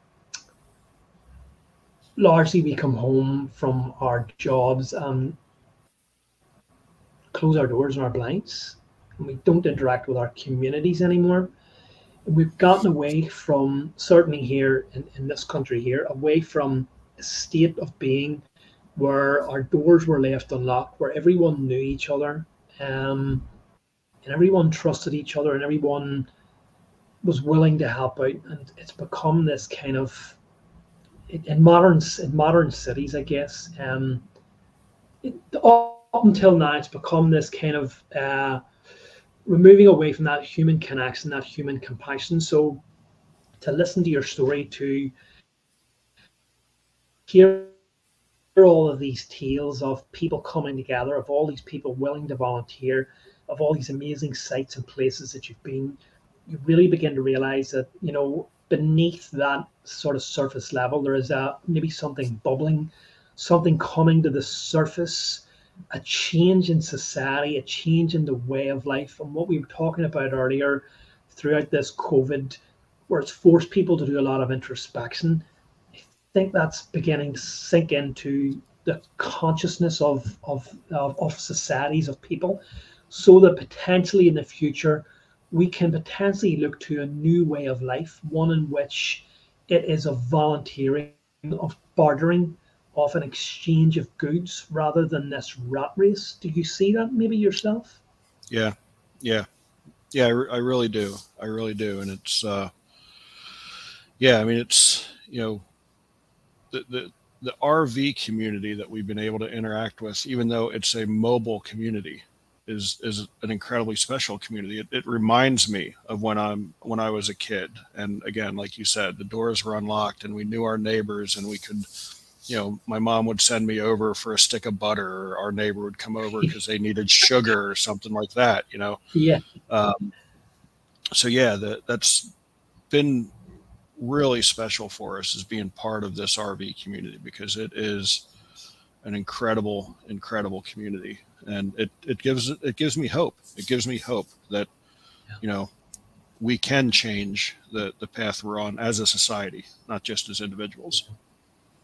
Yeah, absolutely. I, I do believe that, and through my own kind of readings and research, you know, there's a, uh, talked about it I'm blue in the face about this great shift in our society and, and the consciousness. A lot of our indigenous um, and uh, uh, like uh, indigenous uh, cultures um, have long talked about you know their myths and legends and stuff like this but of course we think we know better in our modernized society that was nonsense or whatever but they've long prophesied you know of this great time that we're coming through and i think that if we even if we don't quite believe it if we embrace that ideal um, and try to make it happen go well you know i'm going to try and live as a better person. I'm going to volunteer. I'm going to offer my services. I'm going to try to do something because I know that this is coming and I want to be a part of it. It brings it into reality. It can bring it into reality, you know, by simply um, imagining that it is going to happen. I think that if we embrace that way of life that we think is going to come because we want to be a part of it, it can actually bring it into reality. So I, I am very hopeful. I am very hopeful that that things will change for us at some point down the line. And it's interesting you're saying about planting seeds because sometimes I often refer to myself as I'm just here to plant seeds, and I may not be around to see them come to fruition, but someone else will see reap the benefit of my work or whatever. Um, so I think it is very important to do that. Dan, um, I want to just ask where people can find you, what where people can go and read these fascinating and deeply insightful blog pieces, where people can read and listen to the these great people who um, are not in the public consciousness, what you have brought into the public consciousness through this, where people can follow your journeys, where people can read your book and get your book. Yeah, so it's uh, journeymymotherson.com or just danclouser.com. Both both domains go to the same site. I just figured sometimes it's easier to remember danclouser.com than journeymymotherson.com. And that really will take you everywhere else you need to be, whether it's, you know, reading the blogs, um, going to the podcast links. Um, it will take you everywhere you need to go. If, uh, you know, people are looking for speaking engagements or you know, consulting or anything like that. It's all there. Books are there. Everything is there. So that's really um, the only spot that you that you need to go, and you can find um, everything about our journey. Yeah, absolutely amazing. Thank you so much for sharing that. And Dan, this interview has run one hour, 50 minutes almost. And it's simply because there is so much about your journey, so much about the work that you do. And one of the things that I didn't mention is that when you are volunteering in whatever regard that is, because I've done that myself, when you can have a positive impact on someone else's life, when that person leaves your company because of what you've done for them, big or small, in a changed manner, in a changed way, when they are utterly thankful for what you have done, money cannot buy that. Money cannot buy that. That hits your heart and it hits your soul. We have transformed that person's life. And It is so, so impactful. And I guess this is why I wanted to really spend this amount of time with you to really get into your journey, what makes you tick. And I think this should be an inspiration to anyone to go from the position that you were in to even just being in a in, a, in a job in an environment in which you were already creating a positive impact to to be in a position where you're helping even more people is so so utterly inspiring and it should be an inspiration for anyone who has always dreamed about doing something like this. How do I escape the rat race? I would love to cruise on my boat. I would love to travel the country. It can be done for the reasons that you that you have explained. Not only in today's society, but even the way that your mom used to do it in the 70s and 80s. It can't, it was able to be done then, it's able to be done now. And I just need to convince my own wife to to get into the lifestyle. Dan, thank you so, so much. I'm really, really glad and so utterly thankful that I took the opportunity to, to um, accept you on as a guest. You've been so impactful to me. You've been such an inspiration to me. And I truly hope that whoever views this and whoever listens to it really dedicates the time to listen to you and your wonderful, impactful story that you and your wife and Golden Retriever are currently doing. Because I know that your Golden Retriever also contributes to your your your podcast, Four Wheels and Four Paws. Yeah, yes, he does. Yes, he does. So, matter of fact, he must have heard you talking about him because he just he just walked over to me, so he heard through the headphones. So, Dan, thank you so, so much. I'm not going to ask you to leave an inspirational message because everything that you have talked about today has been of an inspirational nature. I'm not too sure how much else I can wring out of you, to be honest. I really appreciate it. I know, uh, like I said, we didn't expect it to go as long as it did, but it no. was it was worth every minute. I really enjoyed absolutely, it. Absolutely, absolutely. I would not change it for, for the thing. And this is what I've constantly said. It's it's about the things I like to ask, you know, and if I'm really not to say that I'm not engaged with anyone else, but when I find someone who is such an inspirational figure who has you know has so, done so much and is currently doing so much, it's it's just natural for me to, to want to talk. So thank you for for for reaching out to me rather than me accepting you as a guest. It's been an honor. Thank you. It's an honor for me as well.